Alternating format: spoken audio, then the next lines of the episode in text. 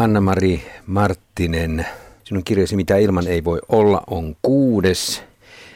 Tässä on aika perinteinen asetelma. Siinä on kolmiodraama, siinä on avioliitossa oleva mies Iiro, hänen vaimonsa Vaula ja sitten balettitanssija Lilja.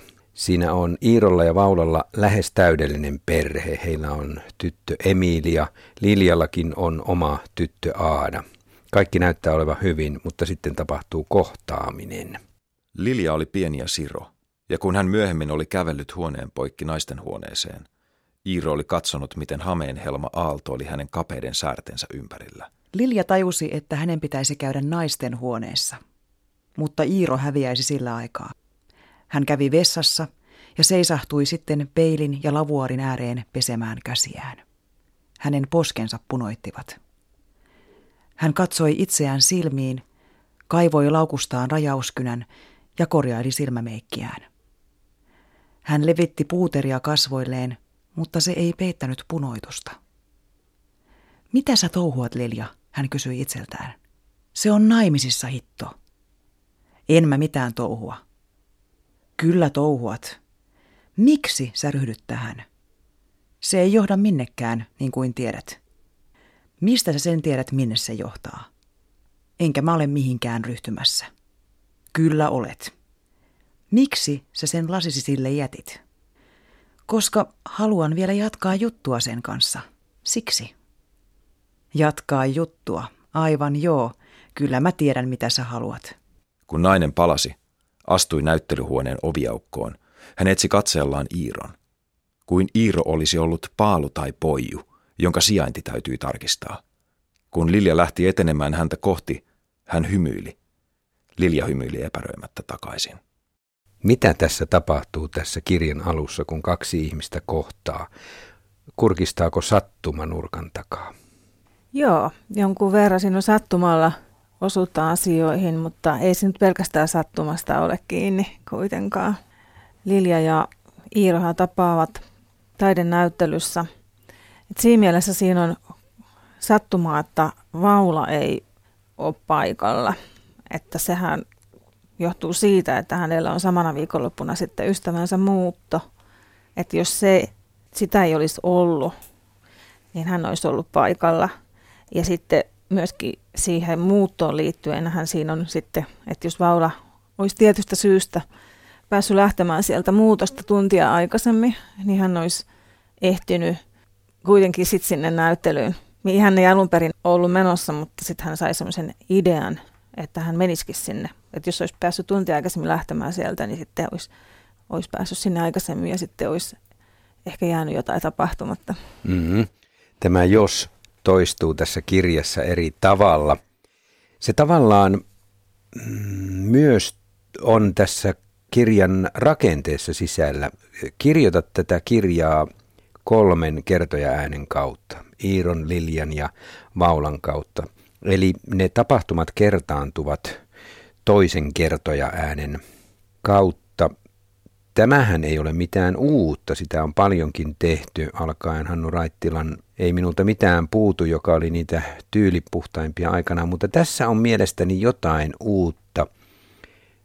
Kohta käymme tarkemmin läpi sitä, millä tavalla Lilja kokee jonkin tilanteen ja millä tavalla Iiro. Mutta kerro vähän tästä rakenteesta. Mitä halusit lähteä hakemaan sillä, että päästät kolme ihmistä kertomaan oman versionsa?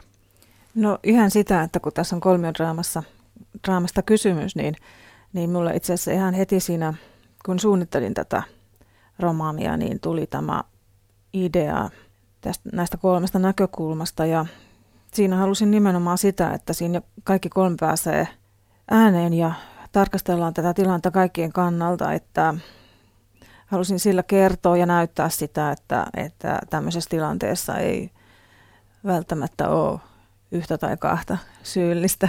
Eikä totuutta. Eikä mm. totuutta. Että, ja, ja sitten muutenkin minua aina kirjoittaisi kiinnostanut tuo ihmisten näkökulmat ja ajatukset, joita me ei tiedetä.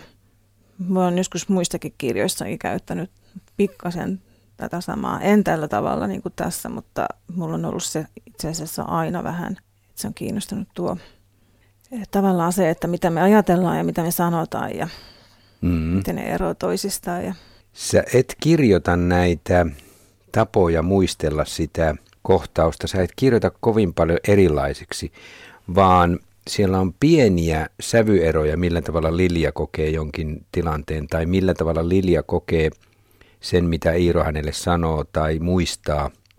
Ja se on oikeastaan aika hienovaraisesti ja siinä vaiheessa, kun he kohtaavat tämän kirjan alussa, niin sitä eroa ei juurikaan ole. Muistikuvat ovat kutakuinkin samanlaiset, mutta sitten kun mennään enemmän kirjassa eteenpäin ja suhteessa, niin siellä on eräs kohtaus, missä selvästi tulee eroa siinä, mitenkä Lilja sen on kokenut ja millä tavalla Iiro. Ja siinä mielestäni enemmän päästät linjan miettimään mielessään, että mitä tämä tapahtuma ja tämä hetki hänelle merkitsee. Miten sinulla menee vaimosi kanssa? Hyvin oli ensimmäinen sana, joka tuli Iiron mieleen. Hyvin. Mitä tarkoitti hyvin?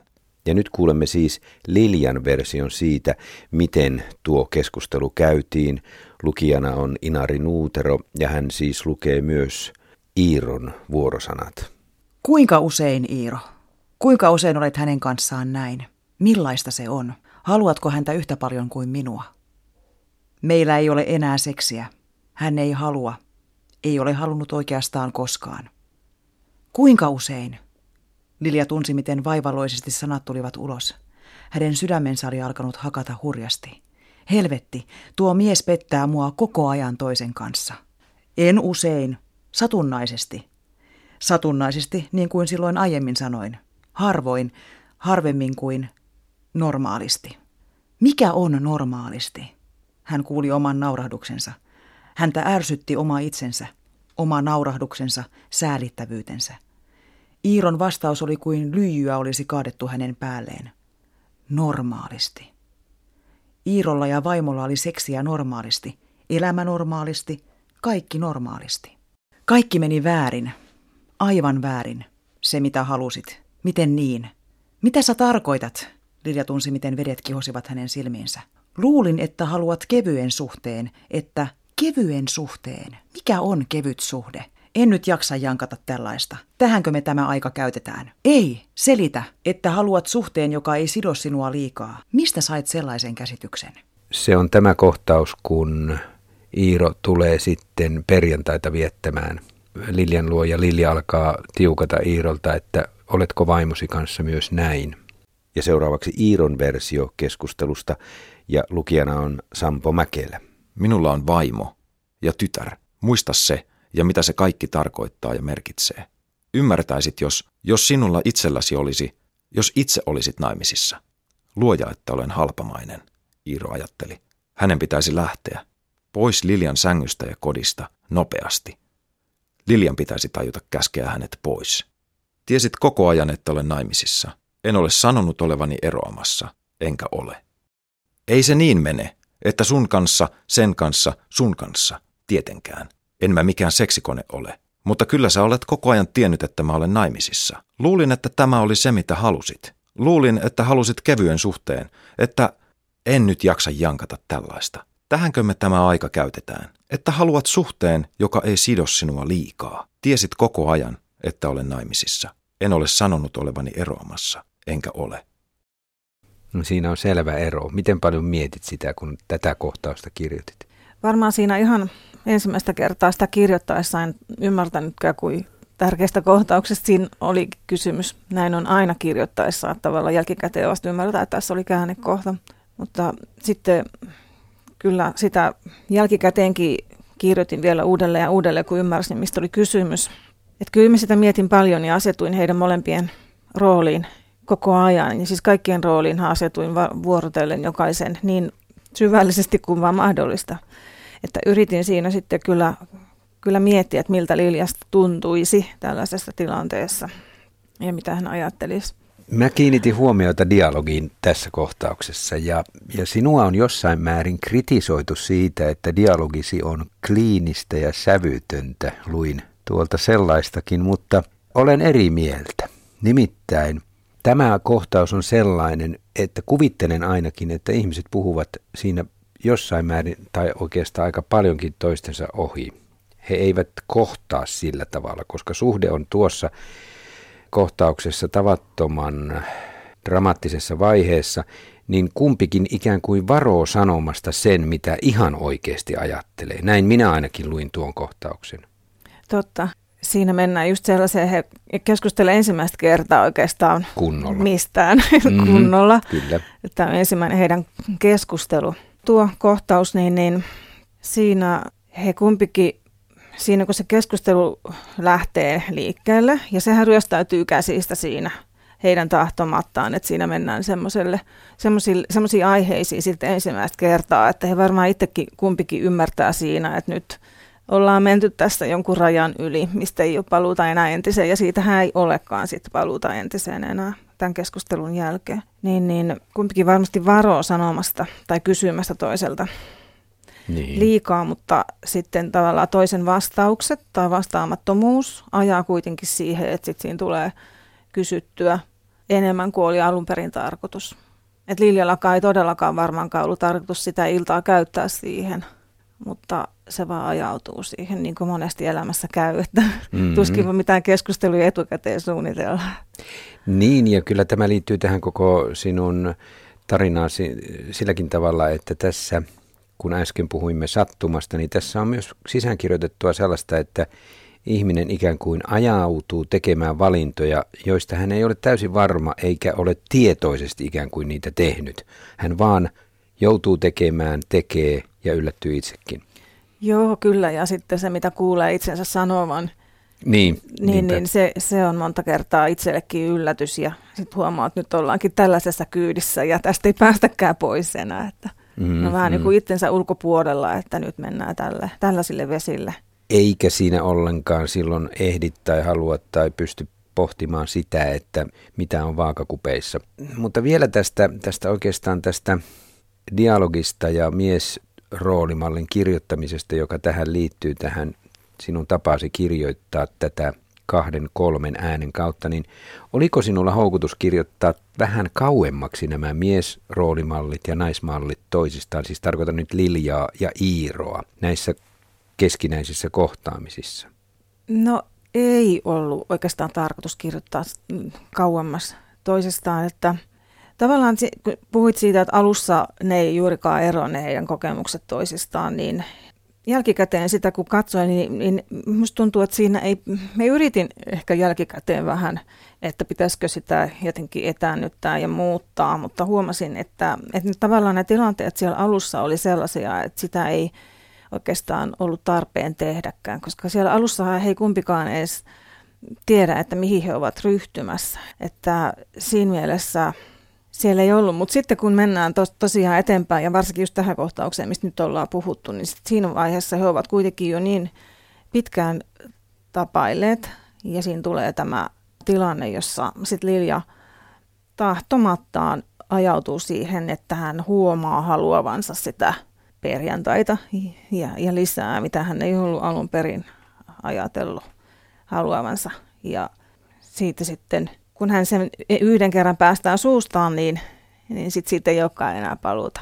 Joka kohtaus antoi minulle ainakin kirjaan, kirjan nimeen uuden ulottuvuuden. Ensin mitä ilman ei voi olla tarkoittaa aika erotisoitunutta suhdetta ja hyvinkin kiihkeää intohimoa, mutta tämän kohtauksen jälkeen siihen tuli molemmilla nimenomaan se ulottuvuus, että he kaipaavat toistensa seuraa myös muulla tavoin. Joo. Kumpi tekee kirjan alussa valinnan? Siitä kohtaamisesta, Iira vai Lilja Niinkä? Sitä... Niin, tai mä puhun ensin isosta valinnasta, että valitsee, että haluaa tutustua tuohon, ja sitten kun siitä mennään – ensin kaupungin kautta sitten Liljan asuntoon, niin kumpi tekee valinnan sinun mielestäsi? Hmm. Tämä on minulle tärkeä kysymys. Mä meinaan tentata sua tässä vielä ohjelman aikana siitä, että pääkertoja ääni on mies. Hmm. Tämä liittyy siihen. Joo, kyllä. Toi on, toi on aika, tosi hyvä kysymys kyllä. Pistää nyt kirjailijan miettimään kovasti, että kumpi tekee valinnan. Että kun mulla on itsellään ollut nyt tähän asti semmoinen luulo ja ajatus, että se on yhteinen ja yhtäaikainen, niin kuin siinä kerrotaan. Mutta tuota, nyt jos sitä tässä mietin, niin, niin kyllä, se, kyllä se taitaa sitten kuitenkin olla Lilja. Mä olen samaa mieltä. Mä olen samaa mieltä kirjailijan kanssa, sun kanssa tästä. Kyllä se näin loppujen lopuksi niin. kuitenkin on. Kyllä se näissä asioissa lopullisen valinnan tekee se nainen. Ja siksi laitoin kysymysmerkin siihen, että kertoja, pääkertoja ääni on Iiro, mutta ei mennä vielä ihan siihen. Sanoin sinulle puhelimessa, että tässä kirjassa on jollain tavalla Sliding Doors-elokuvan tunnelma. Tunnetko elokuvan? Tunnen, ja musta se oli tosi hieno sattuma, että mainitsit sen, koska mä itse asiassa otin tämän elokuvan esille kustannustoimittajani kanssa ihan alussa, ihan varmaan meidän ensimmäisessä palaverissa. Ja mä kerroin hänelle tämän, että mainitsit tämän, ja hän sanoi, että hän muistaa, kun mä puhuin tästä elokuvasta.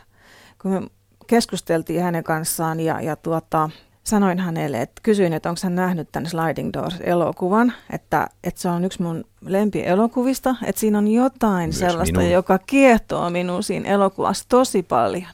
Hmm. Et si, hän, mä sanoin hänelle, että siinä on just se, sitä, joka kiinnostaa minua kamalasti, että tämä sattuman rooli ja semmoisen tosi pienen sattuman ja se, että siinä elokuvassa on niin hienosti kuvattu se, että miten tosi erilainen se naisen tulevaisuus oli sitten sen sattuman takia, olisi ollut. Kyllä. Että se oli aivan toisenlainen. Ja niin pienestä sattumasta kuitenkin, kuin ihan muutamasta minuutista oli kysy. Joo. Se elokuva Sliding Doors, että sinun kirjasi molemmat osoittavat sen, miten nimenomaan pienistä sattumista voi olla tavattoman iso seuraus ihmisen elämässä, mutta myös niistä pienistä valinnoista, joita me teemme A joko tieten tahtoen tai B ajautuen tai mm. intohimoisesti mm. vaan hurmaantuen. Emmekä tajua ollenkaan, että ne johtavat todella isoihin seurauksiin sitten jatkossa. Anna-Mari Marttinen, kirjoititko Iiron miten tietoisesti miettimään, paljonko pelissä on, kun hän ajautuu Liljan kanssa suhteeseen?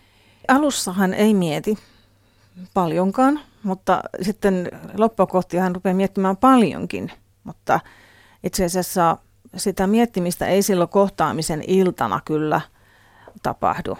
Että hän on kyllä ihan, ihan tämän huumaantuneen tunteen vallassa, että siinä hänellä itse asiassa hän, hän, hän tota, kun hän lähtee sieltä Liljan luota, niin, niin hän ajattelee, että ai näin helpolta tämä tuntuukin, että tältä tämä tuntuukin vain, että ei tunnu yhtään vaikealta, tai siis ei omatunto ei soimaa, että miten, miten se lause meni, että näin helppoa kuin tämä onkin, tämä Joo. pettäminen, että, että se ei tunnukaan missään. Niin hän tuntee itse asiassa itsensä ihan kunnolliseksi. Tavallaan siinä on just tämmöinen jännä juttu kanssa, mitä, mikä minusta on mielenkiintoista on tämä, että, että kun itselleen uskottelee jotain, niin sitä uskoo itsekin ihan, että kun hän lähtee niin ajoissa sieltä Liljalta, niin sehän, sehän on hänelle sellainen tärkeä asia, kun hän lähtee sieltä ajoissa ja hän ei ole juonutkaan paljon ja menee kotiin ja joskus kymmenen maissa. Ihmiset vasta lähtee iltamenoihin ja menee taksilla sitten kotia ja tuntee itsensä tosi kunnolliseksi, niin hän uskoo itsekin siihen, että hän on tosi hyvä mies. Että. Mm. Siellä on myös jossain vaiheessa aika mielenkiintoinen kohtaus, kun kirjoitat Iiron miettimään, että, että tästä pettämisestä jollain tavalla voi nauttiakin tai tästä tunteesta. Mutta siellä oli yksi kohtaus sellainen, että se ikään kuin tykkää siitä jännityksestä ja siitä, mitä se aiheuttaa hänelle. Väärintekemisen tunne, pelko kärähtämisestä, valkoiset valheet, mustat valheet, jälkien peittelyt, alibien suunnittelut – ne kaikki olivat muuttuneet osaksi hänen arkipäiväänsä, osaksi, joka oli muuttunut tai ainakin muuttumassa pysyväksi ja luonnolliseksi, miellyttäväksi ja oikeaksi. Ahdistuksen tunne ja sekainen pää muuttumassa pysyväksi hyvän olon merkiksi. Joo, ja sitten hän saa sen itselleen kyllä tuntumaan oikeutetulta. Niin. Siinä hän miettii tosi pitkiäkin aatoksia sitten kun mennään eteenpäin, kyllä hän hirveän paljon miettii. Ja sitten varsinkin tämän perjantai-illan jälkeen hän mietti, alkaa miettiä tosi paljon.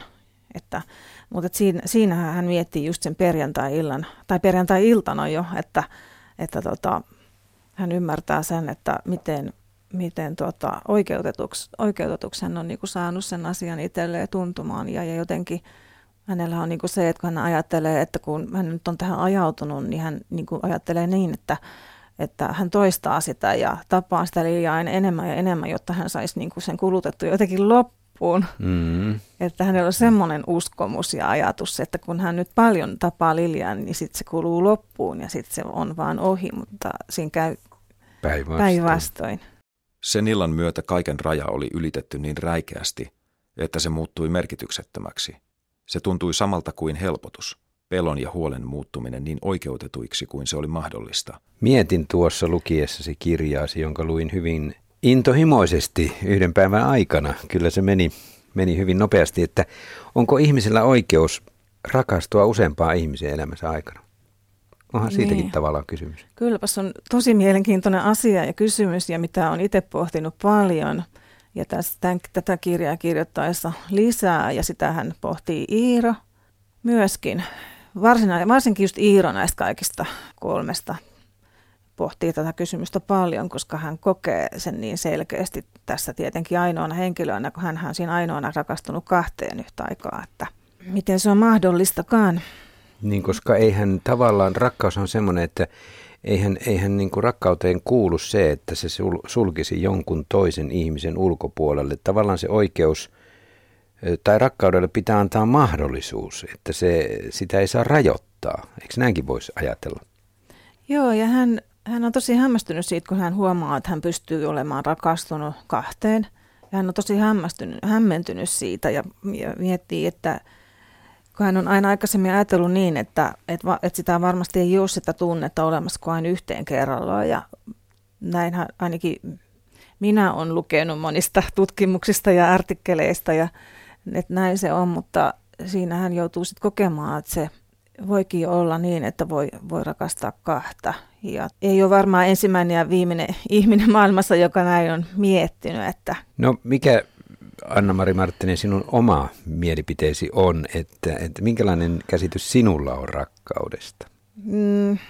Me hypätään nyt vähän kirjan hahmoista Joo. sinuun. Mä pakotan sut puhumaan nyt omana itsenäsi. Tuota, voiko rakastaa kahta yhtä aikaa? No, mm, voisin kallistua kyllä sillä kannalle, että voi kyllä yhtä aikaa olla rakastunut kahteen. Että uskoisin näin, että voi. Se on tietysti, se voi olla erilaista ja eri sävyistä, mutta kun ajatellaan, nyt jos mennään ihan erilaiseen rakkauteen, jos ajatellaan vaikka rakkautta lapsiin, niin sehän on ihan yhtä voimakasta kaikkiin lapsiin, se rakkaus. Et sitähän voi olla tosi paljon ja se ei millään tavalla niin kuin sulje pois, jos rakastat lasta, että et rakasta seuraavaa ja sitä seuraavaa. Ja sitä seuraavaa mun tapauksessa. Mm, mm. että, mutta sitten tuo niin kuin rakkaus miehen ja naisen välillä, niin, niin voisin kyllä, kyllä kallistua sanomaan, että on mahdollista rakastaa montaa yhtä aikaa. Entä oletko enemmän ikuisen rakkauden kannalla vai voiko olla tällaista pätkärakkautta? No uskon, että voi olla pätkärakkautta ja ikuista rakkauttakin voi olla. Ei, mun mielestä siinä ei ole se aika, ei ole se tekijä. Mutta sitä mieltä on kyllä, että, että jos ihminen on rakastuu ja on oikeasti rakastanut jotakuta ihmistä, niin, niin ei se kokonaan lopu se rakkaus koskaan. Kyllä se jonkinlaisena säilyy aina, aina jo, jollain tavalla. Mennään takaisin nyt sinusta tähän sinun kirjaasi, Anna-Mari Marttinen. Kirjoitatko jossain mielessä ajan ilmiöstä, tämmöisestä sitoutumattomuudesta? Ehkä siinä mielessä, että varmaan idea, ideakin tähän kirjaan lähti varmasti ihan siitä, että tämä on tämmöinen asetelma aika yleinenkin. No ei nyt just tällainen niin kuin tässä kirjassa, sitä en tarkoita, vaan, vaan sitä, että aika paljon tapahtuu, näkee ja kuulee ympärillään tämmöisiä asetelmia, mm-hmm. että, että siitä varmaan lähti se mielenkiinto tähän aiheeseen tarttumiseen – et siinä mielessä kirjoitan kyllä, juu. Hyvinkin yleistä on. Joskus kirjailijat kirjoittavat ikään kuin tällaisia äkkinäisiä elämänmuutoksia sitä kautta, että ihmisen tulevaisuus on jossain määrin epävarma ja eletään sellaisia aikoja, että ei voi uskoa tulevaisuuteen, jolloin ihminen takertuu hetkeen, siinä hetkessä elämiseen. Oliko tämä, tässä Iiron ja Liljan tapauksessa kyse siitä, että he halusivat takertua tähän hetkeen. Iirollahan nyt ei ainakaan ole mitään syytä Ei. tämmöiseen pakoon todellakaan. Ja mulle se oli ihan tietoinen valinta. Mä halusin, en halunnut tehdä sellaista niin sanottua tavallista tarinaa, jossa tota, kotona on tämmöinen pirttihirmu ja, Joo. ja, tota, ja ei seksiä enää ja Mm. kaikki lopussa ja, ja sitten mies lähtee niinku etsimään jotain. Että musta se on niinku niin, niin semmoinen kulunut asetelma ja on ihan sitä mieltä, että se ei välttämättä todellakaan tarvi olla näin. Ja halusin just tämmöisen asetelman siihen. Että Iirollahan ei ole mitään syytä tämmöiseen, että, mutta Oikeastaan olen hyvilläni, jos sanot, että ei, että se tässä kirjassa ei ole tällaista hetkeen tarttumista, koska ei minun mielestäni ole. Mm. Mm. Molemmilla oli hyvä elämä. Liljalla balettitanssi, tanssijan elämä ja hän oli harjoittelemassa suurta roolia varten. Ei ollut mitään ö, synkkiä pilviä tulevaisuudessa eikä Iiro, Iirollakaan. Siksi minusta se oli hyvä, koska nimenomaan molemmilla oli turvallinen hyvä elämä, siltikin he halusivat siihen muutoksen. Ja se minua tässä lukemisessa kutkutti, että miksi, ja sitähän Joo. sinä siinä avasit tarinassa. Joo, että, että sehän oli nimenomaan se, mistä halusinkin, mikä, mistä halusin lähteä liikkeelle. Se tosi tärkeä pointti ja kysymys it- itselleni siinä, ja mitä halusin lähteä just kirjoittamaan auki, oli just se, että ei ole syytä. Ei ole välttämättä syytä, mitään syytä. Sitten kun ei ole syytä, niin sitten menemme tässä keskustelussa houkutuksien puolelle. Mm. Lilja on tanssija, mm. niin hänellähän tämä kehollisuus on hyvin mm. tärkeä. Tuleeko sieltä myös tämä ruumiillisuuden, kehollisuuden korostaminen, mikä Liljalle oli elämässä tärkeää? Joo, varmaankin tulee, että sekä ei ollut, se ei ollut suunniteltu mulla tämä hänen ammatti todellakaan siinä alussa, että se vaan sitten osoittautui näin, että hän on palettitanssija ja sitä kautta sitten se, se rakentui se hänen roolia ja huomasin, että tavallaan, siis täytyy sanoa näin, että nyt tässä, että siis nämä henkilöt hän itse on vienyt ja vie tätä tarinaa eteenpäin, että, että siinä tavallaan itse on mukana hämmästelemässä, että mihin mennään ja mitä tapahtuu. Sitten kun osoittautui siinä näyttelyillassa, että Lilja on tanssija, niin sitä kautta sitten tuli tämä hänen kehollisuus sit siihen mukaan. Ja kyllä se, kyllä se aika paljon silloin roolia siinä tavassaan olla nainen. Ja Liljahan on ehkä keskivertoa intohimoisempi. Kyllä, kyllä, näin. Siksi minä siinä jo aika kirjan alussa kallistuin sille puolelle, että valinta, valinta on Liljan. Tässä Liljan vastaparina on aviovaimo Vaula, hieman harvinainen nimi, joka sitten leikkauksen vuoksi kokee olevansa jollain tavalla puutteellinen nainen. Ei nyt paljasteta kuuntelijoille millä tavalla, mutta eikö tämäkin ole siellä taustalla Vaulan ikään kuin omassa minässään? No joo, kyllä. Ja voin paljastaa, että se tuli mukaan vasta sitten ihan, ihan loppuversioissa tämä. Olin kirjoittanut Vaulan jo ja tämän tarinan lähes loppuun, kun huomasin, että tähän tarvitaan Vaulalle jotain. Et Vaulahan jäi näistä henkilöistä kirjoittamisvaiheessa kaikkein ehkä vähimmälle jostain syystä. Mutta näinhän käy kolmiodraamassa. Yksi mm. Jää syrjään. Joo, ja hän jäi siinä, siinä kerronnassakin vähimmälle.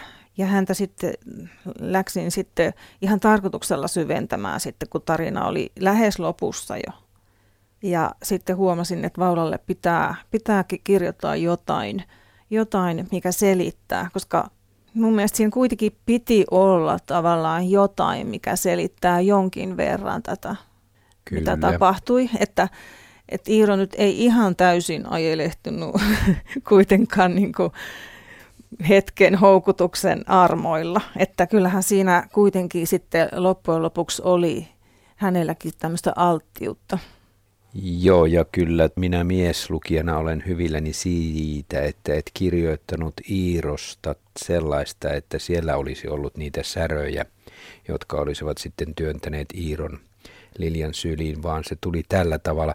Tosin en kyllä, en kyllä kovin paljon Iiron päätöksiin hakenut motivaatiota tuolta Vaulan puutteellisesta naiseudesta. Ei, ei, ei se selittynyt minulle sitä kautta, mutta se oli yksi mm. piirre tässä Joo, oli ja kolmiossa. se, että sehän, siitähän, joo, se, mistä on nyt kysymys, mistä puhutaan, mitä ei haluta paljastaa, niin sehän oli jo no vanha asia. sanoa, mutta tuota... Ne ei haluta sanoa. Aha, selvä. No se on kuitenkin lukio. semmoinen mun mielestä, joka kannattaa säilyttää niin, sinne. No joo, kyllä. Niin se, että, että totta, että se asia, mistä nyt puhuttiin, niin sehän on vanha asia.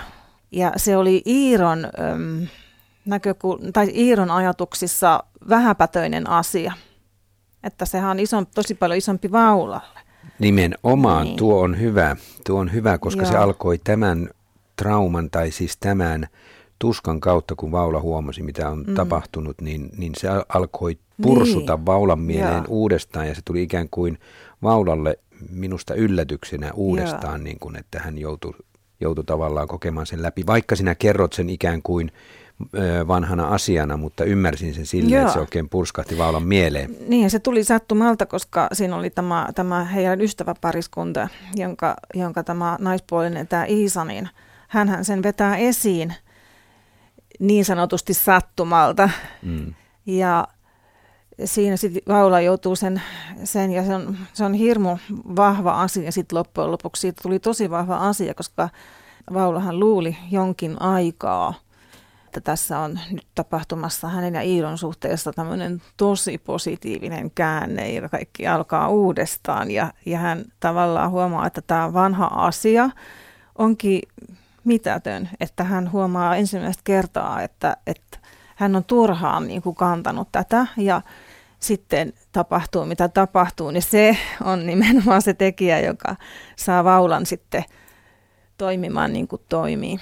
Ollaan vielä Anna-Mari Marttinen hetki tässä Liljan kehollisuudessa. Nimittäin mietin, että kuvaatko enemmän fyysistä intohimoa toista kohtaan kuin henkistä rakastumista, koska Lilja oli niin intohimoinen fyysisesti. Joo, että no, no kyllä tässä nyt varmaan aika paljon se fyysinen on, on, on läsnä ja ainakin siinä heidän alussaan, koska mun mielestä se näin usein on. Et siitähän lähdetään, heillä lähtee liikkeelle se, siis tämmöinen suhde kuin heillä on, koska hehän molemmat tietää, Iiro, Iiro on varattu ja Liille tietää heti, että Iiro on varattu, että heillä nyt ei ole siinä tarkoituskaan aloittaa mitään seurustelusuhdetta että siinä alussa, vaan se on, se on vaan tämä fyysinen suhde, mistä se alkaa ja se on se, minkälaisena se jatkuu pitkään, mutta kyllähän siinä sitten kun he jatkaa tätä tapailemista, niin, niin, niin sen myötä tulee sitten tosi paljon näitä tunteita mukaan. Näissä hotellitapaamisissa on aika hikistä touhua niin sanotusti. Olet erotisoinut Liljan ja Iiron kohtaukset. Kun tämä tarina on melko ronski, niin halusitko tällä antaa jotain kuvaa tästä ajasta, millä tavalla me elämme? En, en, en, vaan tuota, ihan halusin kuvata sitä semmoisena kuin se on. Eli sehän on heillä ja tollasta ja mun mielestä se kuuluu kyllä tähän tarinaan ja tähän kirjaan, koska se on niin olennainen asia, mistä lähdetään liikkeelle. Mutta mulla on itsellään kyllä semmoinen tunne tässä ihan, että, että se kuuluu siihen kirjaan. Että se kuuluu, kuuluu olla, koska mun mielestä se on ihan samanlainen asia kuin mikä muu tahansa. Että Siis miksei sitä voi kuvata siis yhtä samalla tavalla kuin jotain tunnetta. Se on tosi voimakas ja tärkeä asia. Mutta Anna-Mari Marttinen pääsen nyt lempiaiheeseeni tähän mieskertoja Iiroon. Miksi se kertoja on siinä se Iiro, tai se pettäjä on se Iiro tavallaan? No ihan siksi, että tavallaan se ei ollut mikään, mikään että olisin istunut pöydän ääreen lehtiä ja kynän kädessä ja miettinyt, että kuka, kenet nyt valitsen tähän pettäjäksi, kun tavallaan se ei ole se mun tapa kirjoittaa, vaan mulla kirjoittaminen lähtee hyvin, hyvin pienistä aihioista. Ja itse asiassa en tiedä itse, itse koskaan aloittaessani, että mi, mitä, mihin on menossa ja ketä on mukana ja miten loppuu. Ja näin, että mulla oli vaan tämä aihe, joka tavallaan nousi minulle yhdestä pienestä kohtauksesta erokirjassa – jonka olin kirjoittanut sinne jälkikäteen. Ja se oli ihan sivuhenkilölle kirjoitettu pieni näkökulma, miesnäkökulma. Hän ei ollut millään tavalla siinä kirjassa edes henkilönä. Nimetön mies oli hotellin parkkihallissa lähestymässä hotellihuonetta. Ja sitten päätettiin se siitä se kohtaus poistaa. Ja, ja sitten sanoin silloiselle kustannustoimittajalle, että ehkä mä voin kirjo- käyttää tuota kohtausta joskus myöhemmin. Ja sillä istumalla sitten istuin junassa, niin mut syttyi lamppu päässä, että siitä tuleekin seuraava kirjan aihe, eli miesnäkökulma. Ja tähän on sekin syy tähän miesnäkökulmaan on se, että mulla on aikaisemmin kirjoissa, oon myöntänyt ja on tiennyt sen, että mulla on miehet ollut hyvin taustalla olevina hahmoina. Et esikoiskirjassahan mulla oli miesnäkökulma, mutta sitten kaikissa muissa seuraavissa ne miehet on tämmöisiä taustalla olevia hahmoja, jotka vaan on siellä aika jotenkin vähäpuheisina ja semmoisina. Ja, ja mä oon niin tämän tiedostanut, että mä en osaa kirjoittaa miehistä. Ja mm-hmm. nyt sitten, mulla tuli tämä aihe, niin mä ajattelin, että kirjoitan sitten miehestä. Tässä sinun kirjasi lopussa on epilogi. Minusta Joo. se on aika lailla oivallinen ratkaisu.